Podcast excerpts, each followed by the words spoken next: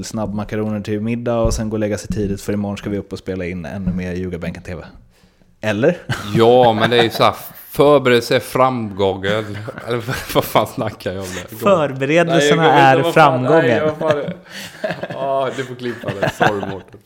Förberedelserna är allt. Kan man säga så? Ja. Det är återhämtning. Jag skulle komma med något engelskt uttryck där, men jag fick ett dall. Jag är helt jävla sås i huvudet här nu.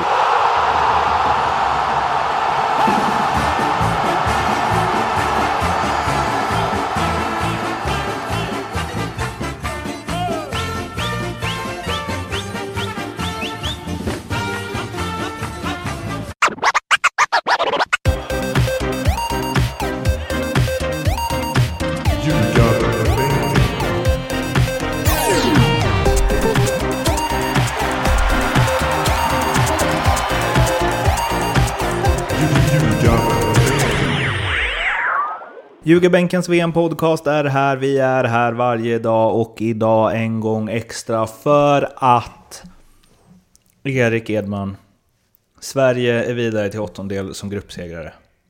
Ja, fan vad gott alltså. Det är en sjuk prestation igen av det svenska laget. Vi är superglada och taggade. Hur bra är den? Sätt in den i något sammanhang. Skulle vi slagit Tyskland hade det varit den bästa idrottsprestation någonsin gjort på 40 år eller vad du sa. Ja, men det gjorde vi inte det. Och jag vill ranka den här som 94-klass på den här insatsen. Mexiko är bra, de är riktigt bra. Många skickliga spelare visade själva mot tyskarna att de kan slå dem också. Mycket, mycket hög nivå på den här svenska prestationen. Jag vet inte om ni som lyssnar på det här har varit och hängt på vår Instagram, Facebook och så vidare, Twitter. Men jag förutspådde ju det här. Jag vet, 3-0 till Sverige, det är bra. Jag satt med spåkulan där inne. Offensiva ytterbackar sa jag också. Ludde gjorde mål. Ja, första spelmålet av en ytterback i modern tid skulle jag säga. När går det över till modern tid? 1970. Ja, okay. Har vi inte haft några ytterbackar som gjort? Teddy Lucic? Han gjorde aldrig några mål. Och sen har du Lustig och gjort lite mål, men det är efter någon frispark ytterzon och någon hörna säkerligen, men inte ett spelmål. 4-4 mot Tyskland. Ja. Lustig, då var det. Är det spelmål då? Nej, det var det från nära håll när han drog det mellan benen på Neuer. Okej, okay. Förlåt. Ursäkta. Det klipper vi bort, vi kan ha med din det var en riktigt risig analys där, inte det också. Men det är ju grymt. Och det här var väl Mexiko målades ju upp som någon form av superduperlag innan. Fattar att Sverige gjorde en bra prestation, absolut. Men jag vill ändå landa i någonstans att det här svenska laget är väldigt bra. Och media och även fans har en förmåga att hela tiden måla fan på väggen oavsett motstånd. Ja, nej, men det är klart vi ser ju vad andra lag gör, och det är lätt så, precis som du säger, att man får skrämselhicka så fort man ser klubbadresser och så vidare, och att alla andra är så jäkla bra, men det här svenska laget är ju riktigt bra. Man har gjort en läxa taktiskt tycker jag varje match här. Återigen det här försvarsspelet som vi kör en 4-4-2-uppställning. Forwards gör ett bra jobb, stänger ytan. Jag blir tjatig, stänger ytan framför vårt mittfält. Vi centrerar med yttermittfältarna, släpper kant, erbjuder i så fall hellre inläggssituationer. Mexarna var ju väldigt skickliga några gånger i första halvlek där de hade några instick, lite kombinationer där de luckrar upp oss. Men i andra halvlek tycker jag vi får till försvarsspelet bättre. Och såklart det här första målet nu då. Fixar ju den här matchen kan man väl säga. Andreas Granqvist fylld av eufori kan man tänka sig efter slutsignalen säga det kunde blivit 6-7-0. Det är inte hela sanningen kanske. Men det var ju ändå, kändes ändå att vi hade bud på, vi missade en del chanser, skapade ganska mycket, och i ärlighetens namn Mexiko hade inte så mycket som gjorde att vi liksom reste på oss i soffan. Nej, de hade mer bollen än vad vi hade i första halvlek, men räknar du klara målchanser, du har ju Forsberg som inte riktigt kommer rätt till bollen några gånger, du har Marcus Berg situationer, en där skjuter i gaven med en överstegsfint och drar med vänstran, sen den där situationen efter hörnan när Granen nickar ner och han ja, lägger sig någon form av halvbissakleta. Så får han den på mål i bortre så har vi 1-0 där. Om vi ska liksom plocka ner gruppspelet på något sätt. Började med en 1-0-seger mot Sydkorea. Satt långt inne men kändes ändå trygg. Tyskland, Toni Kroos, briljanta frispark i slutskedet som dödade den glädjen. Och nu en trygg seger mot Mexiko som har imponerat lite i alla fall. Nu blir det lite svårt eftersom Sydkorea slog Tyskland, så kan man ju, det är svårt att komma dragandes med så här, de slog Tyskland som någon form av styrkebesked. Men vad har du sett att liksom Sverige har utvecklat under den här, och känns det som att vi är på rätt väg liksom?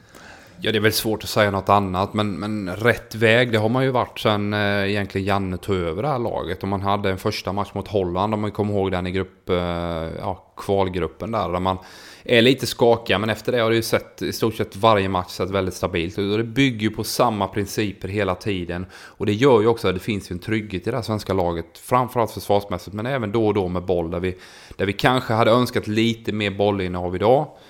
Och över tid så är det ju att föredra om vi vill ha ännu större chanser att slå omkull bättre motstånd, ännu bättre lag än Mexiko. Men summa summarum, liksom tittar du på det här gruppspelet, 3 matcher spelade, så är det en otroligt imponerande insats, och ännu mer cred till det svenska laget att studsa tillbaka efter det här, vad ska man säga, sena målet av Kroos som borde gjort att vi hade haft lite mentala spöken kanske och så vidare liksom att ladda om, men inte någonting såg man av det, utan det var rakt igenom en helgjuten insats återigen av Sverige, och det finns någonting jädrigt spännande i det här laget som ska bli väldigt kul att följa här framöver.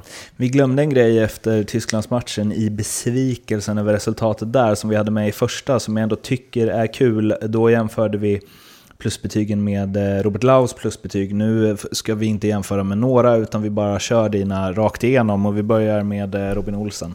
Ja, men jag har svårt att vara annat än helt lyrisk över hela laget här, så att Robin får en 4. Jag tycker han är återigen utstrålat lugn och en trygghet, plockar det han ska göra i luften, räddar det han ska göra på marken. 4. Och fortfarande VMs snyggaste målvaktsoutfit. Det kommer han väl i och för sig ha oavsett hur han presterar. Men ett plus i min bok. Alltså ett plus till på de 4. Mikael Lustig. 4 där också. Jag var lite skraj inför den här matchen. En mot den situationer. Lustig klarade alldeles galant. Sen är han trygg och stark i huvudspelet också. Defensiva huvudspelet som också är väldigt viktigt. 4 plus på honom.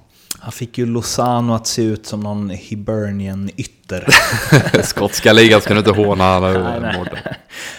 Och sen så har vi ju Victor Nilsson Lindelöf.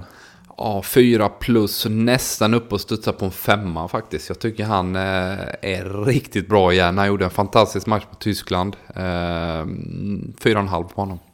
Andreas Granqvist. Jag måste ge en 5 liksom. Nu är han där alltså. Ja, jag tycker Laul håsar upp honom på nivå 5 för första matchen. Jag tycker faktiskt han är värd en 5. Han gör det jädra bra, är stabil, inger ett lugn och en trygghet, är bra med bollen trots sin längd. Och sen den här straffen alltså, i det läget att smälla upp den i krysset. Jag såg en tweet från Tobbe Hussénn, han skrev det, krysset är alltid ledigt. Det stämmer ju, men någonstans ska man ju få dit den också, va? Så att, fan vad häftigt. Det var ju en Harry Kane mot Panama, eller det var inte så mycket press där, så man skulle kunna mer säga att det var en Cristiano Ronaldo mot Juventus straff. Av samma kvalitet får man väl ändå dra till med. Ludvig Augustinsson. Uff, nu blir det 6+. Nej, han får en 4. Jag tycker han gör sin klart bästa match idag. Har väl inte kommit med i det offensiva spelet tidigare under de här matcherna, men är stabil bakåt, och sen är det ju jätteroligt att han får trycka dit det där faktiskt avgörande, matchavgörande 1-0 målet som faktiskt tar oss vidare. Även om det är ju Victor Claessons mål. Det är hans ass i alla fall. Och då går vi ju till Victor Claesson helt enkelt. Jag ger han en 4 också. Är ju inblandad i första målet och har ett långt inkast kanske man inte ska ha mycket cred för. Men jag tycker han gör det bra, vart väldigt, väldigt nytt i det defensiva spelet alla 3 matcherna, och framförallt Sydkorea var han bra i det offensiva och bidrar med mycket löp och så vidare, så att han tar steg hela tiden, och det ska bli kul att se om han förmodligen ritar väl nytt i Ryssland där, för han får en löneförhöjning som det inte går att tacka nej till, annars så borde det vara stora klubbar och sugen på honom. Framförallt är det, vi pratade lite om det när vi spelade in Ljugarbänken TV nyss, som ni hittar på vår Facebook och ja, vi länkar väl till den precis överallt. Men där snackade vi ju om att, eller jag tog upp det, att han och Emil Forsberg är verkligen i två olika flyt där. Visst, han kanske inte är briljant i spelet hela tiden, Victor Claesson, men det han gör blir rätt och han är där det händer, om det så bara är ett inkast. Och det kan ju bli oerhört värdefullt längre fram.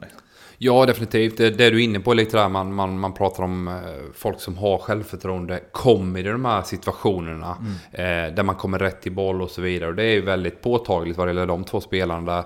Det är Victor verkligen har prickat in formen och haft en bra vår i Krasnodar. Han har ju fått göra lite mål och så vidare.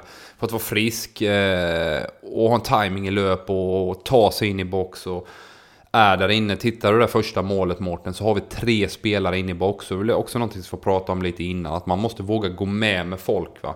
Extra kul såklart när en ytterback också får göra målet sen. Vi kan ju hoppa över in i mittfältet så länge och gå direkt då till någon som har lite motflyt just nu, om det finns något ord som heter det. Emil Forsberg. Lite taskigt kanske, men en 2 på honom. Gör ett bra jobb defensivt. Fanns tendenser tycker jag, framförallt någon gång i första och ett par gånger i andra när han kommer in i planen och hittar den här ytan som han vill ha då bakom Mexikos mittfält och sätta fart. Men var lite oskarp i den typen av passningar också och får inte till det helt enkelt, om vi nu ska se och summera hans 3 första matcher i VM. Och då vill jag liksom bara sticka in något positivt i all Emil Forsberg-negativitet som vi har haft i den här podden, med sparkapital. Ja, men det är klart, alla vet ju vad han kan och skulle vi nu då kunna få igång honom här nu till en 8:e så är det ju en matchvinnare, det har han visat innan, så att vi får ha förtroende med honom. Jag är ganska så säker på att Janne också kommer ha förtroende med honom. Det var ju tydligt också, man vill inte byta ut honom, man vill ha honom på planen, man vill att man ska ge honom det förtroende så att till slutet det lossnar. Sen gör han ju alltid jobbet. Albin Ekdal. Ja, men Albin har varit strålande alla 3 matcherna tycker jag. Var ett stort frågetecken för mig inför den här VM-turneringen med tanke på den här skadehistoriken, men har visat också, precis som Granqvist och Lindelöf där bak, ett ledarskap och täcker stora ytor i det defensiva. Också tycker jag har ett mod och vilja ha in bollen, så att få ta emot boll centralt, kunna få det svenska laget att vila lite grann och sen också servera när det läge ges.